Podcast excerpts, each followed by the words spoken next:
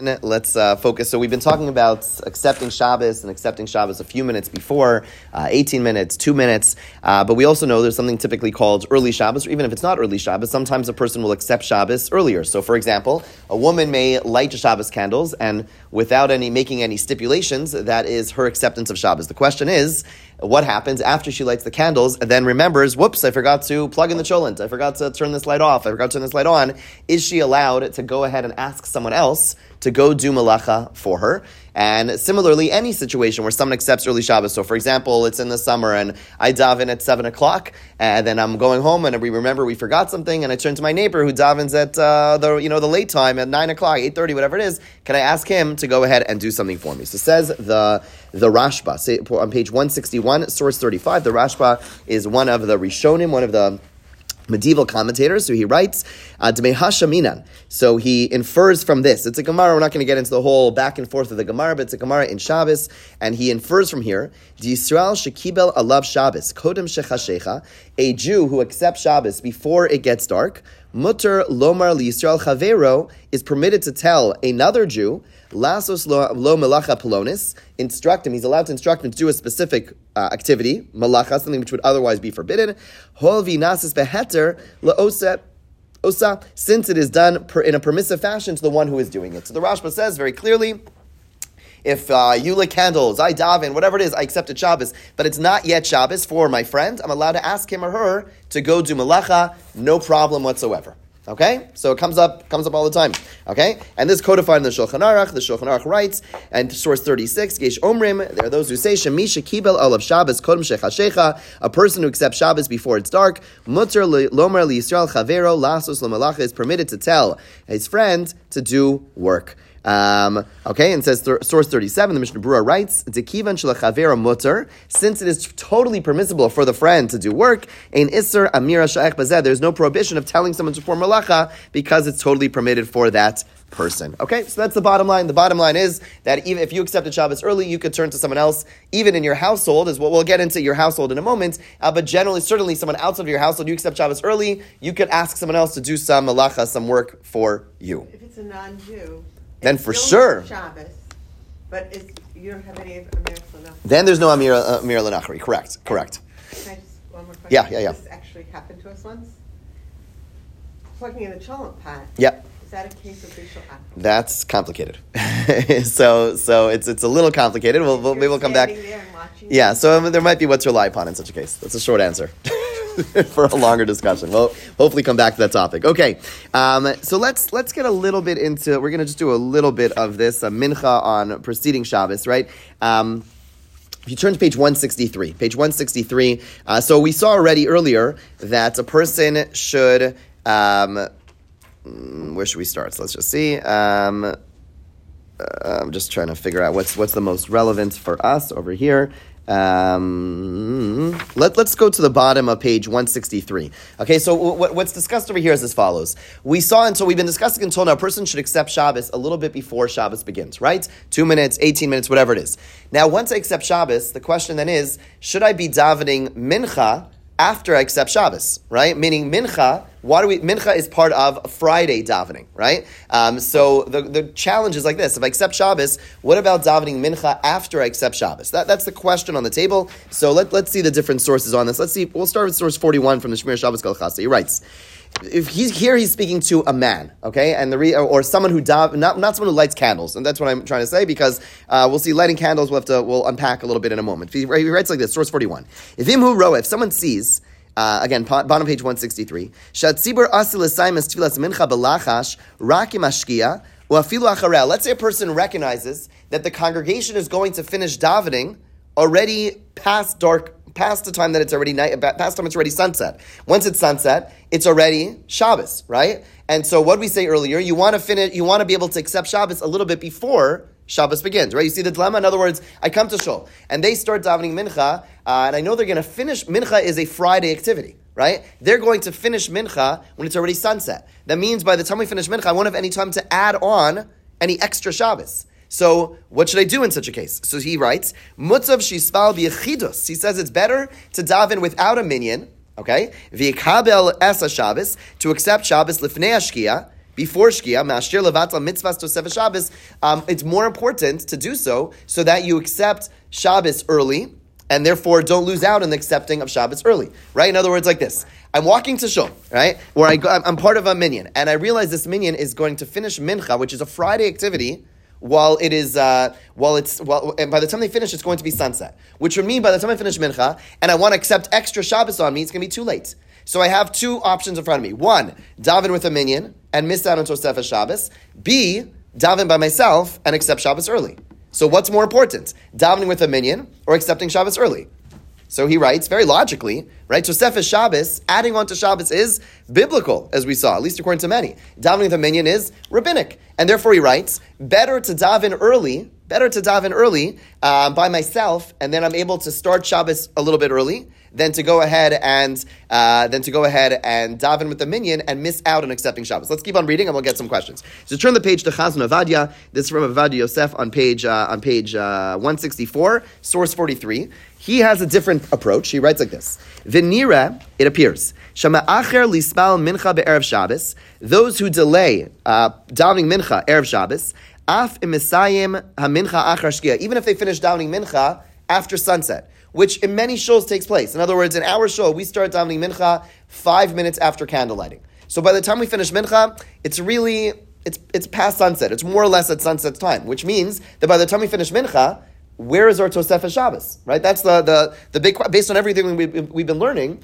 It would seem that I'm missing out in adding on to Shabbos. He says no. Lo bitel mitzvahs tosefes. He says a person is not negating the mitzvah of adding. Why?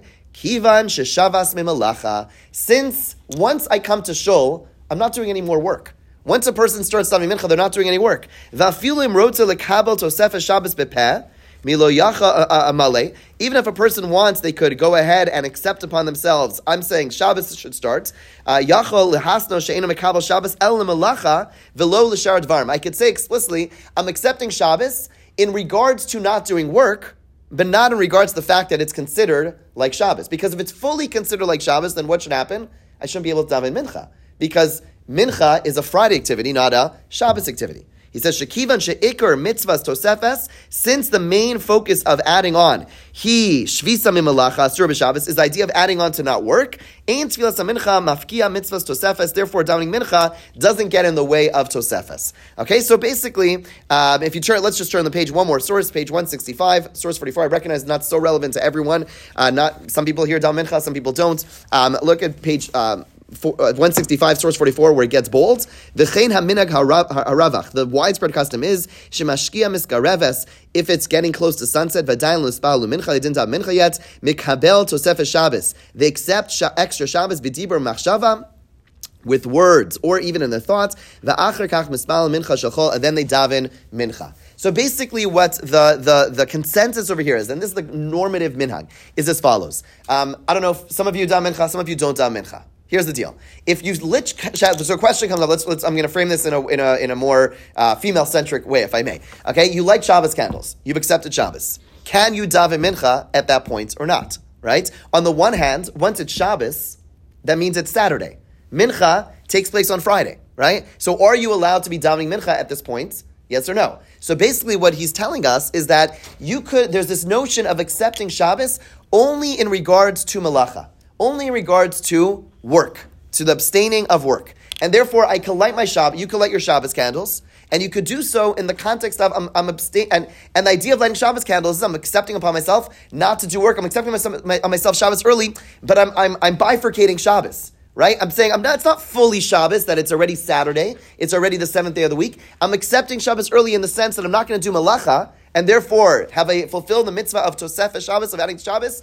Check right? But I haven't full accepted Shabbos in the sense that it's already Saturday, and therefore, can I still daven mincha? Check, right? So you could light candles if you daven mincha. You could light candles and accept Shabbos in that, and in doing so, you're accepting Shabbos to the prohibit malacha, you're no longer able to work, but you can still daven mincha. Similarly, uh, for, for those of us who go to shul and daven close to sunset, the poskim say, as long as I am uh, I, I, am not working, so I'm, I'm still davening mincha, and I'm davening mincha. By the time I finish mincha, it's already sunset. So I never really after mincha, I didn't have time to accept Shabbos early. But the point is, since I stopped doing malacha, I stopped doing work once I started davening, once I came to shul, I've also fulfilled Tosefah Shabbos. So the bottom line is you don't really have to adjust your behavior, but we are learning over here that uh, that it would seem that uh, you know are you able to fulfill Seven Shabbos and Mincha? The answer is yes, because you could accept Shabbos in a bifurcated way, in the sense that I'm accepting Shabbos to not do malacha, not do work, but not accepting Shabbos to make it already the seventh day of the week.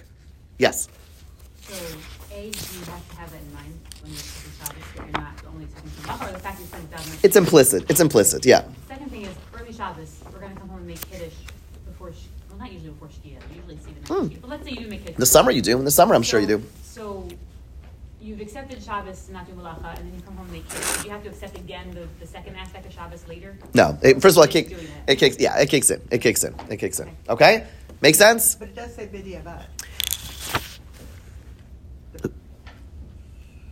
Yeah, yeah, yeah, yeah, yeah. Misha Yedei Shatim Rosach The- the- uh, true- Correct, and I will tell you the, the normative minhag is is is not even video is is we'll call it. Yeah, yeah, yeah. That certainly is the, the normative minhag, um, and certainly what's your life on. So yeah, in theory, if we're, right. So in other words, in theory, in theory, you should, if you can, set up a scenario where you're davening mincha earlier. Okay, so I'm going to not speak on your behalf, but I imagine your house is as crazy and upside down as every other house, and therefore, if you are someone who davens mincha, um, good luck. If you could daven mincha before you light candles, amazing, right? But but very often, like that's just it's just not practical. And in, in theory, shuls could and should daven mincha much earlier, but it's a short day. It's a short day. It's very difficult to do so, and so that is the that is the normative minhag where we're accepting we're accepting Shabbos partially. Okay, questions? Make sense? Okay, let's now turn to page 172. We're, we're skipping around a little bit, and we're going to have to continue to skip around because a lot of it's about davening mencha marev. The timing of that, I feel like that's not as as relevant. Um, the tip, the normative minhag, uh, you know, normative custom over here is I don't know. Just looking around at our shul and most shuls, most women are not going to shul on, on Friday night, so I'm not going to get into those halachas. But if you're interested, uh, get into discussion about the dam, what what time dam mencha, what time dam marev, um, etc. And there's some interesting discussions when it comes to Shabbos um, about the timing of mincha and marev. I think it's more academic over here, so I'm just going to with with unless someone yells right now. No, okay, let's go further then. Okay, so let's turn to page 172, and this is something we've been kept on kept on coming up. Uh, let let let's see what what the sources have to say, and that is: um, is there this notion of accepting Shabbos as a family? Okay, that is the, that is the question on the table. So page 172, source 55 says the Igros Moshe says Moshe Feinstein on page 172. L'chora pashut. It is obvious, he says, she'ena nigreres acharav that a woman does not uh, follow her husband. In other words, he's dealing with a case like this. It's early Shabbos, okay? It's the middle of July. And a husband goes to shul and davens at 7 o'clock, right? And the wife is still running around, getting ready for Shabbos. So she knows that by the time it's 7.25, he has already gotten to uh, Lechadodi, finished Lechadodi, got to Mizmor Shul Yom Shabbos, which for men, that is their acceptance of Shabbos. Does she have to stop, she have to light at that moment? Because she knows that her husband has lit? Or is you know could she do what she wants? Says Ramosha. Yeah, Ein nigres acharab. She does not follow him. B'malacha b'din tosefes Shabbos alav. Uh, He's not able. He doesn't have the, the the wherewithal, so to speak, to forbid work on his wife by him accepting Shabbos. Lo rak b'stama, not just implicitly, alaf b'feirush shemikabel Shabbos gam lesser as ishto in a klum. Let's say some guy, I don't know what he was thinking, but says, "I'm accepting Shabbos on my whole family." Says your Moshe, you know, what does that do? That does nothing. I don't have the ability uh, to accept Shabbos on my family. Each person is supposed to accept Shabbos upon themselves, and therefore there's no, it, it doesn't mean anything. It's meaningless, says your Moshe. If a husband were to go ahead and say, I'm accepting Shabbos for my spouse, for my child, doesn't do anything. Kigon levashel aroma din ve'inafesh ben amisacha. Okay, so uh, he basically says there is a concept in the Torah where where you have to ensure that people who are doing work for you don't do work. So he says maybe there's a possibility that if the work, the malacha, is being done for his sake, right? So let's think of an example where it's done explicitly for his sake. Most examples I can't think of, but let's say let's say. Uh, Figure, yeah, do his laundry. Good, fine. It's, but it's for him. It's not like something, meaning it's not pl- plugging the children for the whole family. It's for him. So there, maybe since he's already accepted Shabbos, she would not be able to do so. Turn on the light in his study. Or Turn the light- Specific food he likes. Yeah, but it has to, would have to be specifically for him. Then maybe he says, Ula, he says, but generally speaking, she does not have to go ahead and light or whatever. And You don't have to work in, in, in concert together as one, each person on their own. Not everyone agrees. Not everyone agrees.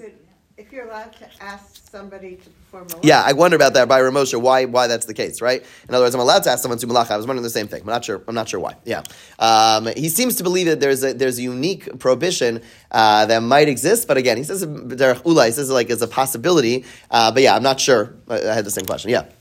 Um, is it different, it's not specifically her husband, but like if tzibor is accepting Shabbos, then. Yeah, so I skipped over the whole tzibor piece because it doesn't, you know, the, there, there's a lot of literature in, in the Shulchan Aruch and, and earlier poskim about this notion of when a congregation accepts Shabbos. And basically what they're referring to is not Baltimore. They're referring to um, the mod, most, the best application locally, which I can think of, is, is, is Yisrael. Ner Yisrael lives in their own kind of ham, you know, they're their own place. They're their own little islands, right? And basically, it's not continuous to the rest of the community. So there, when they accept Shabbos, that is the congregation accepting Shabbos. It's there, and it's and it's true for the entire. There's like one minion. There's no breakaway minions over there. It just doesn't. No, doesn't happen, right? So basically, it's like the community. So therefore, if they accept Shabbos early, it's Shabbos for the entire place right? And you shouldn't be coming into that place. Let's say if they say, let's say they do early Shabbos, you shouldn't be coming into Ner Yisrael after early Shabbos because that congregation has accepted Shabbos. But and, and so there's a notion in the post when they talk about when a community, when a con- congregation accepts Shabbos, that has ramifications for the rest of the community, even if they didn't accept Shabbos. So meaning the Gemara says, like, let's say, let's you know, when a community accepts Shabbos, even if you weren't in Shul, you accepted Shabbos as well. Nowadays doesn't like how do you apply that? In other words, I, I walk down like Baltimore. It's like there's no congregational minion. It's like everyone to each their own, right? So basically, I'm coming home from I'm going to shul. You know, I'm coming home from shul. Uh, you know, after I finish davening, people are zipping home on their way back from work. You know, it, it, there's no congregation, and therefore I, I kind of skipped it because it's not so relevant in our in our. If you live in a very very small community, where there's truly only one minion, um, which defies the famous joke of the you know guy who shows up at the island, the two with shuls, and the shul I don't go to, right? So it's it's like so rare to have a place where there's really only one minion, and there's not even like another. Uh, if you have such a place, then there are ramifications. If they accept Shabbos, you're kind of bound by that. Yes, Elaine. Well, I always question Shomrei, because they have, on Shabbos, they've got the, you know, like Yeah. in the summer, or any Right. They've got all these different Right. minions. Right. That's a congregation. But And so you, I, I always would think that they have to, everyone who goes to that shul, because that's a congregation, in my mind, that they should accept Shabbos this, the time that the whole congregation does. I don't understand how they can do a seven o'clock and eight fifteen and nine thirty-five. because it's just it's different. Meaning it, it- that's, that's what I'm saying. I mean, it, it doesn't it doesn't bind the whole. con- Meaning the whole setup is is different. Meaning when the when the Gemara and the poskim talk about a congregation, talking about everyone would always daven it in one time in one place. We have grown, thank God, or I, I would think, you know, that, that that's just that that's not our reality. That's not our reality. The same way that you know that, that our communities don't have a single thing, and even in a shul to have a number of minyanim, that's fine. It doesn't impact the next person, and so yeah, it's it's okay. It's okay. It doesn't it doesn't bind them in that way. Yes. It's more relevant to a moshav. Correct, correct. When you have exactly, so there you have when you really have a sense of community, a moshav, uh, you know, where it's really, really on their own, and they're really everything is together, and every, then then it would be relevant. I think for our intents and purposes in Baltimore, not so relevant. If you go to such a place, yeah, Just out of curiosity, in Ner Israel on Shabbat, do they close the gates? You not? You- you're not. I, I'm- blank. I don't think they close the gates at all. Um, Emergencies. I mean, Yeah, I think they leave the gates open. Don't tell like the parents because security is probably not great over there. But um, but but I remember I remember at times you know like you get like yelled at if you pull into the sh- school um, after they've already accepted Shabbos. Oh, uh, okay. In other words, they they you know, for all intents and purposes, a gated community. Correct. The intent of the community. Correct correct. They really you know they hold by that. Like you, what are you doing? Like you're you're you're desecrating Shabbos by showing up over there. Yeah yeah okay. Um, so we saw Ramosha. Moshe says that in an individual in a house. One, you know, one spouse takes on Shabbos doesn't impact the other. However, says the Sh- Shevet HaLevi, that's Rav Shmuel Vosner, uh, on page 173, source 56, he writes, Lahalacha yir lanias daiti. He says, in my opinion, it appears, Sha'isha negreres acharei kol balo Shabbos shel abal, barchu amizmar shalem Shabbos. He disagrees. He says that a wife does is, is connected to her husband, and therefore, if a husband were to take on davening earlier, um, then it takes on then then uh, then it impacts him as well. Okay, and uh, you know whatever. Then we have you know different uh, different opinions. Uh, Rav Yosef says one thing. Mordechai Eliyahu says something else. Bottom line is there, there is certainly what to rely upon to not do so. In an ideal world, an ideal world, a full family except Shabbos together as one, but it's not to say that you are bound by that, and very often it's stressful to do so. So certainly what to rely upon uh, to not do so. And I want to add also for the others in the household. Let's I, I, think we saw this implicitly, but not explicitly. When a um, when a woman lights her Shabbos candles in the home, does it impact the rest of the members of the household? I think we saw this already inside. It does not. It does not, uh, unless they wanted to. They have intent that through the of mom, it's going to uh, it's going to impact their their Kabbalah Shabbos. But theoretically, if they don't implicit, you know, you know, don't think so, then they are allowed to still do malacha. So it sometimes comes up, you know, mom will light the Shabbos candles. Whoops, I forgot to do X Y Z. Turns to her child at home. Could you do you know whatever it is? Again, before sunset, of course, they would be allowed to do so unless they implicitly are thinking. You know, some houses like everyone gathers. Uh, I, love these like picture book uh, families. Not my family. Right? Everyone like gathers by the Shabbos candles, and mom's sitting there slowly lighting candles while everyone's quiet. Okay, in my family, I don't know where everyone is, and whatever it is, everyone's like still upside down. So yeah, you know, uh, we try. You try to have everyone accept at the same time, but uh, it's certainly not not obligatory to do so. Yes. In a practical way, you just actually uh, helped me because I always thought it was when they were starting, like starting Kabbalah Shabbat and not at the end of Kabbalah Shabbat. So that's like an extra 10 minutes right there. Depends how long they sing Kabbalah Well, Shabbos. yeah, Yeah, whatever. it's certainly not the beginning. Maybe it's Boy V'Shal. Most say it's Mizmor Shal Yom Shabbos. Some say it's when they get to the final paragraph of Kabbalah Shabbos. About the same- Yeah, okay. Yeah. Great. Just Still- A few extra minutes. Nice. We'll take it, right? We'll take it. We'll take it. So again, ideally, ideally, if you can, everyone should accept Shabbos at the same time in a household. Ideally.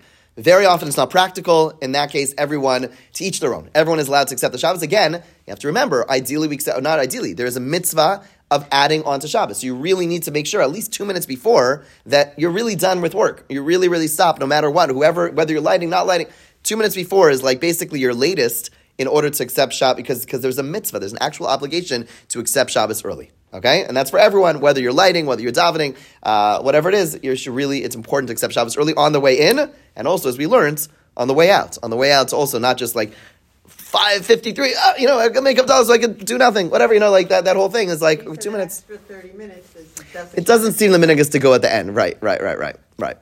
Okay, let's uh, let's now move on. Let's learn a little bit about the sources of Kabbalah Shabbos. Um, oh wow, one quickly. Okay, um, did I skip something I want to do? No, Mincha Erev Shabbos. One second, just want to make sure. I know we're skipping around a little bit. A lot of it's davening oriented. Um, Okay, wh- one other thing I'll just mention out, out loud, and that is that uh, there is a mitzvah to say Shema twice a day. It's not. Uh, it's a time bound mitzvah, so women are are technically um, absolved from that mitzvah. They're not obligated in that mitzvah.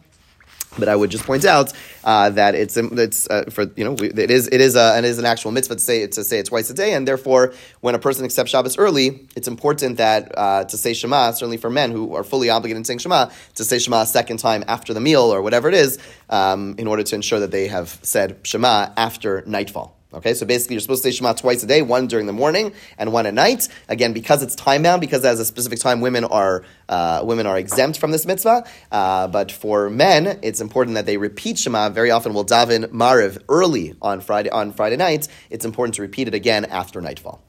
Okay, fine.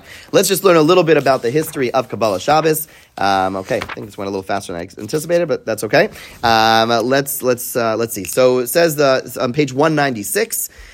Okay, so what's the source for Kabbalah Shabbos? How old is Lecha? You know, Kabbalah Shabbos is like everyone's favorite. Everyone knows Kabbalah Shabbos, Lecha Dodi, etc., etc. It's actually from a Jewish perspective, I would say it's pretty modern. It's pretty new. It's not a, it's not a, it's not an old thing. It does have some old sources, but it really the the development is really, uh, really somewhat relatively new. So the Gemara in Shabbos is where all begins, and the Gemara tells us Rav Chanina Me'atif V'kai Apanya Demali Shabsa that Rav Chanina would wrap himself in his garments and stands on Friday night. Amar, and he would say, Ba'u v'netze likra Shabbos amalka. Let's go out and greet Shabbos the queen. Okay, so he would wrap himself in his cloak. You know, they would wear like these robes back in the day. Again, this is uh, Rav Chanina lived in Babylon. Uh, they would he would wrap himself in his cloak on Friday, and he would say, "Let's go greet the Shabbos queen." Rabbi lavish ma'anya mali Shabsa. He would wear, he would put on his special Shabbos garments. Va'amar boi kala, boi kala, uh, come my bride, come my bride. Okay, and then basically, there's the earliest sources that speak about this notion of welcoming Shabbos in some way. Um, and all, what we see over there is that they're dressing up in a certain way, in a special way, in order to greet Shabbos. And they use these words, come my bride, come my bride. Uh, this is the earliest sources that we see Shabbos is referred to as a bride.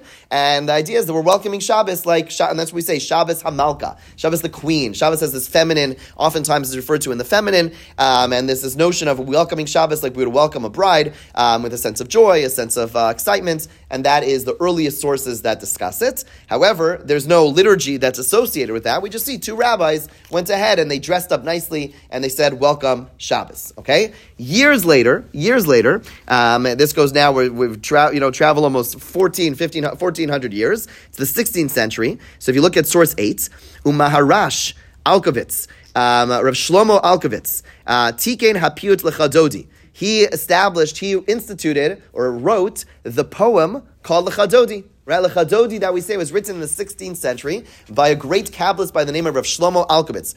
Um, how do we know? Well, one of the one of the reminders or hints that it was written by him is the acrostic. If you look, the, what's the first paragraph of Lechadodi? Shamar v'zachar b'dibor echad. It starts with the letter shin, and then the next paragraph is Likra Shabbos, L'chuven Elcha, that's a Lamed. And then the next one is Mikdash Melech, Ir Melucha, that's a Mem. And then His or uh, Hisnari Miafar Kumi, that's a Hey, right? So Shin, Lamed, Mem, Hey spells Shlomo. He hid his name, which is pretty common back in the day. Uh, as they would write their poems, they'd put their name in it. So he, he puts his name, Shin, Lamed, Mem, Hey, Shlomo, in Lechadodi, and this becomes uh, universal. It spreads from Tzvat and becomes uh, rather. Uh, the only Shlomo. He's the only Shlomo. No, no, we know he wrote it. It's not that far back. We know he wrote it. It was well established that he wrote it. Uh, they did a decent job of codifying things and writing things. Again, this is the era of the Shulchan Aruch. They're already writing things, so so we knew it was him. It wasn't. Uh, we weren't confusing different Shlomos. Uh, but it's interesting. You know, Tzfat was a, a hotbed of of of of, of it, it not. I don't mean it's in a bad way. Like uh, like of Kabbalah and of these new practices that were developing. Some took off and became universal, and some didn't. But it was a place where you know it's interesting. I just mentioned this parenthetically. Uh, many of these people were coming um, from Spain slash Portugal, right? Many of these people were, were people who were kicked out of uh, those areas based on the inquisitions that were taking place, and they were traveling around, and many of them ended up fall, you know, landing in Sfat. And Sfat, and you know, it, it was it was, it was this collection of people, but it also became, and, and many point out that sometimes in times of significant uh, persecution, there's sometimes a very often a, a response that of, of in, in heightened fervor, of like heightened spirituality. It's almost like you would think that there'd be less, there'd be a breakdown, and surely there was, and many people went away from spirituality and from Judaism, but at the same time, you have people responding with a heightened level of, of, of connection, of, of, of, of, you know, of, of, of, service, and the community that lived in Sfat was certainly one of those places where, on the one hand, there was the, you know, terrible, terrible persecution, and what that did, instead of pushing them away from spirituality, it drew them closer and, and, and created much more intensive types of service of God. And this is where the Arizal, the great Kabbalist, comes about. The Shulchan Aruch, Rav Yosef Karo lives there, Rav Shlomo Alkabetz. You have some of the great thinkers who are pushing the envelope. They're, they're, they're introducing new practices, etc., that are taking place there. Um, this, is, this, this is something that, uh, that is going on and, and somewhat in response to the negativity that's taking place in Spain and Portugal and around the world. Yes, Helene. Are there any, um, I don't know what you would call it, sects or whatever in Judaism that just don't do the Kabbalah Shabbat because it's from 14th century and they do stuff, they won't do anything that's new? Uh, it's a good question. I, I'm not aware of those who skip it entirely. I remember I was at a, I believe it was like Syrian uh, minion. I don't know if I have it exactly right. And they certainly did like a very abbreviated version, like a very different one than we did. Maybe they're like the first and the last or something uh, of, of the Chadodi. But I, I've never been to a shul where they skip it entirely. Like with the, um, oh, the African when they came Yemenites? Ye- Yeah, there's no way they there's no way they were saying it initially. They they didn't have that access. Yeah, um, Ethiopian. Ethiopia. Yeah, yeah, yeah, yeah. So communities that were completely separate, had no real connection. I, I, I, I don't recall offhand. I've, I've davened in some of these minyanim, but there's no way they would say it because I, I would. But maybe at one point they introduced it, but it would have to be someone in the past few years. Yeah. So you're talking about that, so we know about the Bnei Israel in Mhm. India. How much, you know, how much contact did they have with? Very little, very little, Europeans? very little, very very little. Um, certainly not to the point that it would, it would cause like a change in customs. So yeah, I I, I, I, I feel fairly confident that they, they wouldn't say it, um, but I, I can't say that definitively. Yeah. So why do Hasidim, or basically all Nusach Sfard, not say Kabbalah Shabbos when it's Yom Tov? Oh, Ashkenaz also. Oh, okay, Yeah. so why not? Uh, why not? Uh, there, there, uh, the, mm, there is some. Doesn't seem to negate it. Yeah, it doesn't negate it. What's the rationale? There is a reason that's given, and I'm blanking on it. We skip Shalom Aleichem as well. Uh, it seems like there's like it's, it's like less need for more welcoming, like less like mindset needed. Simchas Yom Tov or something. Yeah, I, I, I, don't, I don't I don't have a clear answer, but it's it's uh, something along the lines of like needing you know the whole idea of Kabbalah Shabbos is is trying to like get ourselves in the mood and like I don't know maybe it's like intense enough that we don't need that same type of welcome. I'm not sure exactly. I haven't. I, I remember looking That at something up. Disparaging to Shabbos. Yeah, or, or your point is that like no, you don't need as much of a welcome because you're you're there. Meaning sometimes you know you need to work a little bit harder to, to get there, and sometimes like it's just there. Yeah. Okay. Yes. I, I remember in, when I was doing Chabad in Los Angeles, um, when there was a holiday on Friday, they wouldn't, they would sing Shalom Aleichem, but very low tone. Huh. Fascinating. Fascinating. Okay. Okay. Fascinating. Okay, let's let's uh, let, let's just finish this this uh, this paragraph, uh, paragraph eight, uh, eight. So again, Marash Alkabetz, Rav Shlomo Alkabetz, um, Tike Napil Lechadodi, Hero Lechadodi, Hamasayim Besof Blush Chazal, but we call and again, where did he get the last paragraph? Right, the last words that we say at the end of the Chadodi is Bo'i Kala, Bo'i Kala. Where did he get it from? He got it from the Gemara, right? If you look, any any good poets in Judaism, Jewish poets are always doing this. They're always taking ancient literature and incorporating it into their modern poem. You know, so a great example of this in, in today uh, is is uh, for, for those like me, like Yishai Ribo is like a genius at taking like old poems and incorporating like his like his famous song uh, Halev Shali, Halev Shali, yeah, Vodah for sure, but Halev Shali, which was like his breakout song, which people are very aware of. What known is the last paragraph is is built upon a not so well known poem by the Ibn Ezra right? He takes some poem by the Ibn Ezra, uh, right, and basically incorporates into song and uses it as the catalyst for the song. So again, it's something which was always done. So the Bo'i Kala, Bo'i Kala. So all, the whole song is new. But the but the last words come from this Gemara again, and even many of the verses that he uses there are riffs on different psukim in Yeshaya, which speak about Mashiach. Uh, he's basically throughout the entire song, he's incorporating ancient literature, uh, whether psukim or Gemaras, as a way of building up the song. But he gives it his own spin with his own rhymes, etc. But but it's it's really coming from it's coming from those earlier sources. Umizmare lechune ranana. Okay, that explains lechadodi. But what about the Tehillim that we say in Kabbalah Shabbos, right? Meaning, what we're learning over here is that in the ancient times, they would just start, they would daven mincha, and then they would daven marav. That was it. There was no Kabbalah Shabbos. The whole thing was gone. There was nothing there. So Shlomo Alkabetz comes along and he institutes lechadodi. What about uh, lechuna ranana? Meaning the, we, there's six there's uh, six chapters of Tehillim that we say before we say lechadodi. Where does that come from? So he says ein muskar bekisvei ariva ramak. That is not mentioned in the writings of the Arizal. Eluhuskan amirasam bisman tamidei Arizal. It was written the generation after the Arizal. That's when they instituted saying these chapters of Tehillim. Um, and the custom, you know, spread throughout all of Israel that we say all these different chapters of Tehillim in the beginning of, and we create something called Kabbalah Shabbos. Again, Kabbalah Shabbos didn't exist prior to the 16th century. It starts off as just Lechadodi, and then they add a little bit more. They add these chapters of Tehillim. Okay, and then we have this other thing called kigavna. Uh, so if you are nusach Sefard, they say this Aramaic prayer called kigavna. Vamiras kigavna huskan al tamidei habal shem tov huskar l'rishona b'sidor of Asher. Okay, so basically there is this tefillah which, if you're nusach Sefard, which was written at a much later, at an even later point, which is called kigavna. Uh, but basically, you see that there is there is a a this is a, such a unique tefillah, like Kabbalah Shabbos. It's all new. It's modern, right? Again, it starts off the Chadodi, then they add the six chapters. Then further, there's another chapter of when, the one that we stand up for right before the Chadodi, uh, Mizmar right? So that already has some allusion in the Gemara. The Gemara Masech Shabbos writes, Hani Sheva de Shabsa Keneged Me. Uh, the seven blessings. If you look at the Shemona Esrei of Shabbos, we say seven blessings. There are the three blessings in the beginning: Magen Avram, Mechayim Esim, uh, Hakel Kadosh.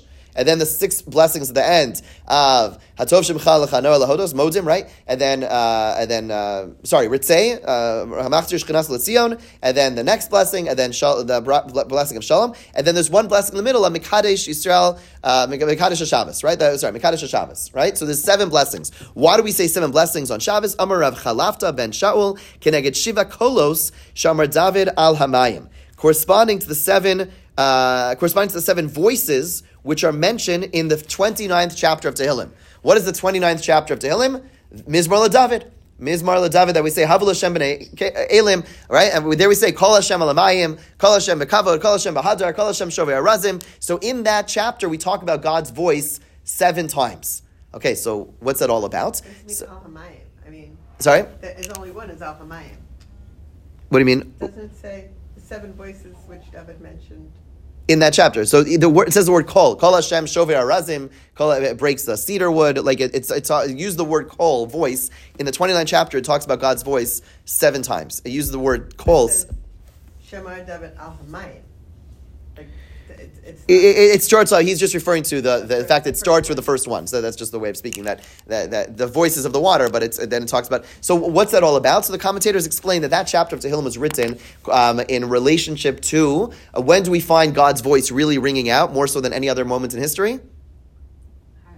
Har Sinai, giving of the Torah. It speaks about these kolos ubrakim. It speaks about these these loud voices, meaning it's the, the Torah describes that when the Torah was given, there was like thunderous noise that took place. It was like a, a moment of deep trepidation. So David Hamelech writes this chapter, and corresponding to that, we have a tradition that what day did Matan Torah, the giving of the Torah, take place on Shabbos. So basically, there's this idea that we write the that the that this chapter 29, which was written on Shabbos, which has seven uh, seven words called. So basically, we see already that that chapter is associated with Shabbos, and therefore also that chapter gets instituted into Kabbalah, into the Kabbalah Shabbos prayers. Okay, um, so I would just mention. Uh, let's just see. Um, okay, yeah, I would just mention because uh, does he mention? It just just doesn't mention.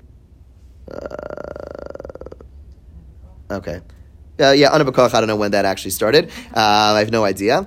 Um, but uh, yeah, okay, we'll, we'll see another reason in a moment. So let's just see one more source. Okay, so, so far we've said we saw Lechadodi was instituted. Okay, that's instituted by Rav Shlomo Alkabetz, 16th century. Next generation institutes the chapters of Tehillim that are said. We still haven't seen a reason why those chap- chapters of Tehillim are said. Uh, we see one chapter we know is because it refers to Shabbos. Now there's another tefillah which is said after Lechadodi, and that is Mizmar Shil Yom HaShabbos. That one's the easiest to understand. So says uh, Levush in source 10.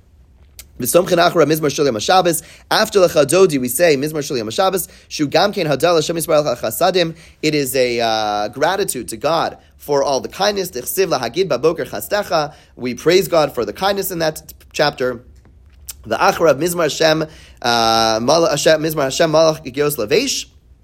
Shusamach lemizmar shir liyom Shabbos, v'nidrash al knisas Shabbos, um, and the the last that chapter of Hashem Malach, which we say at the end of Lechado, um, then of Kabbalah Shabbos, the commentators understand it's a reference to the entering of Shabbos. Shekishim siyem Hakadosh Baruch Hu melachto b'nisate b'tiferes levusho v'yashav akisei kadsho asher alzeh nisyase lekal asher uh, asher sha- asher shavas. So basically, at the end of those, so.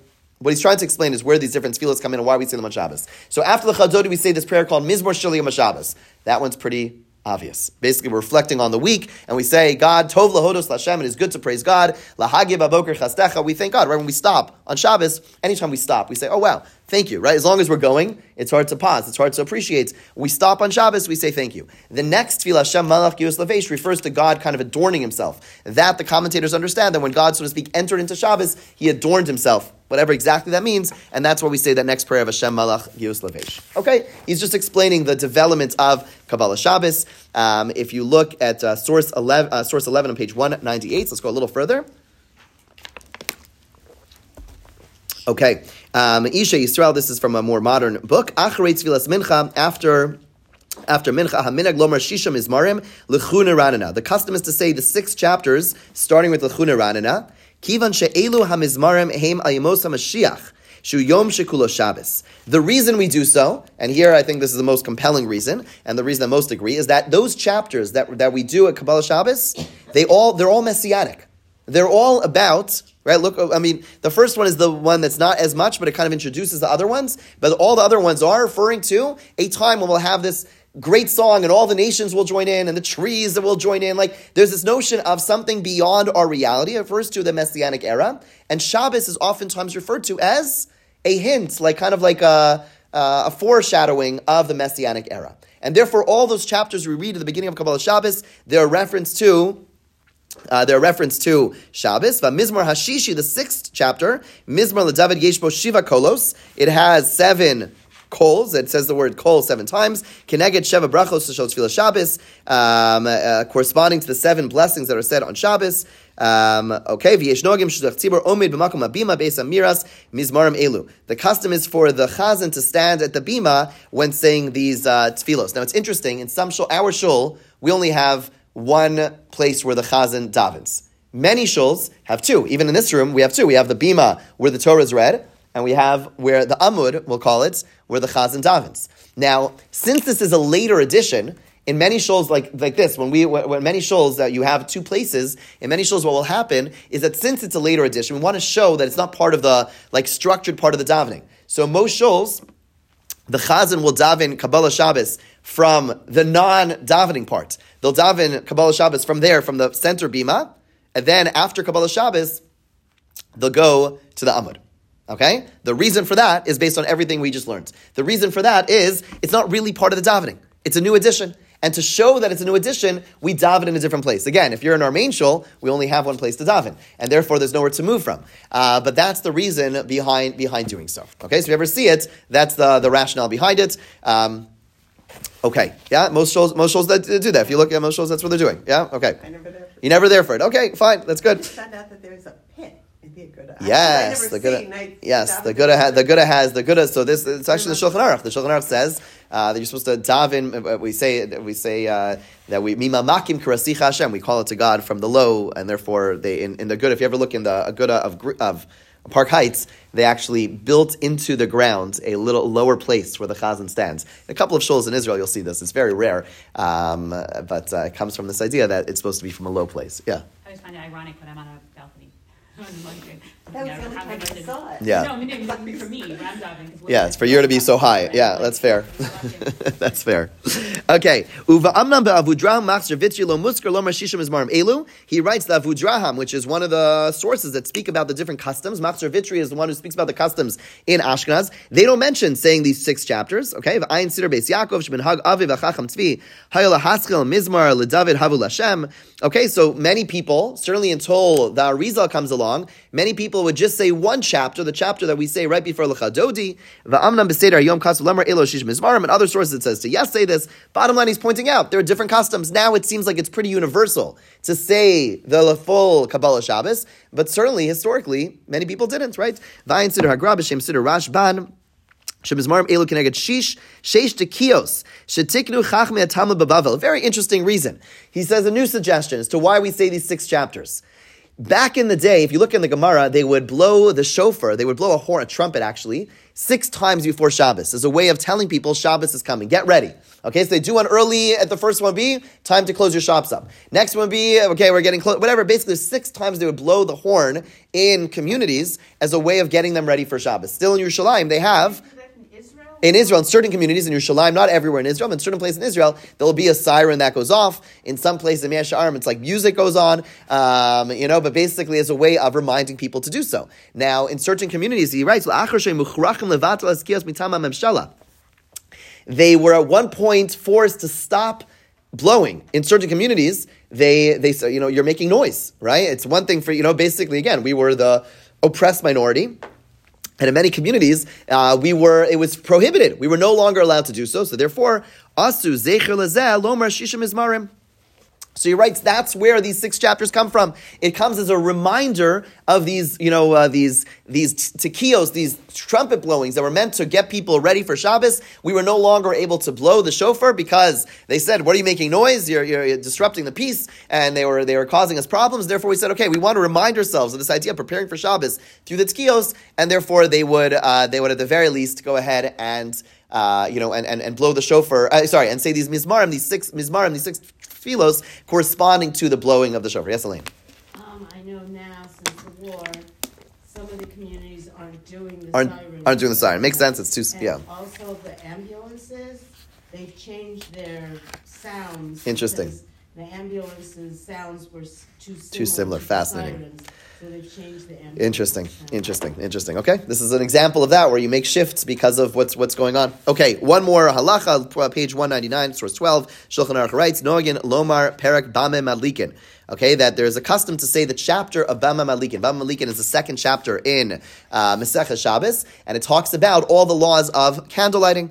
Okay, so in in most uh, they'll they'll daven uh, Kabbalah Shabbos. They'll say lechuna all those six chapters, and then they'll say um, they'll say lechadodi, and then they'll say mizmor shalom Shabbos Hashem Malach, and they'll say and then they'll say the chapter Bema Malikin.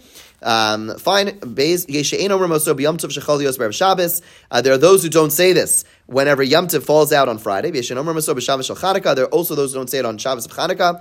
Okay, that's not so much our minhag. Uh, Ve'ein Noagin Kain B'Chanukah V'Shabbos Shel Cholamod Ein Amar Maso. Okay, so uh, on Shabbos Chol we also don't say so. V'chein Yom Tov B'Shabbos Ein Omer So so too, um, um, they don't say this chapter when Yom Tov falls out on Shabbos. Okay, bottom line is that on a normal Shabbos we say this extra chapter of Bamim Malikin. Um, I would just mention, you know, the there's a custom that we all are aware of that when we get to the end of the Chadodi, what do we do? We turn around, right? We turn around. So if you look at the earliest sources, the the the, the Mikubalim, the Kabbalists, when they instituted Kabbalah Shabbos, what did they do? They would actually go into the fields. They would go into the fields to welcome Shabbos, and they would spend their time out there in the, in the fields of Tzfat, uh, accepting Shabbos, and that's and that's what would happen. So they wouldn't. It wasn't just like they turn around. They would actually go out into the fields to properly accept Shabbos. Um, the custom in many places for many years was they would actually leave the shul for, Lechad, for, for the last chapter of, of, of, of Lechadodi, uh, you see some earlier sources talking about the fact they came to communities and they weren't doing Lechadodi properly. And they would either go, they'd have balconies or something like that, and they'd really leave the shul to go say the last chapter as a way of really, you know, it's, it's, it's meant to be experiential. It's meant to be like, really like, it's not just saying some words. You really want to go greet the Kala. You know, you really want to go greet Shabbos and do something. Of course, as we know, I don't, I don't see that happening very often, but the, the minhag now is just that we turn around. But that's a remnant of the original custom, which was either to go all the way to the fields, or at the very least, which most communities had, was to leave the shul, or to go into the balcony, like either leave the doors of the shul or to go on the balcony, but for whatever reason, that kind of stopped, and now what's left is we just turn around at the end of the Chadodi and we just welcome Shabbos. Okay, um, so today's class, I guess most of this, a lot of it is about davening and shul. Um, we'll, we'll, we'll probably skip uh, the focus on Mariv for the same reason. Uh, we'll, we'll be doing a little skipping around uh, about the, the tefillos. Okay, we'll, we'll, we'll, pick up next week, but we'll be doing a little jumping around. Uh, some questions, yes.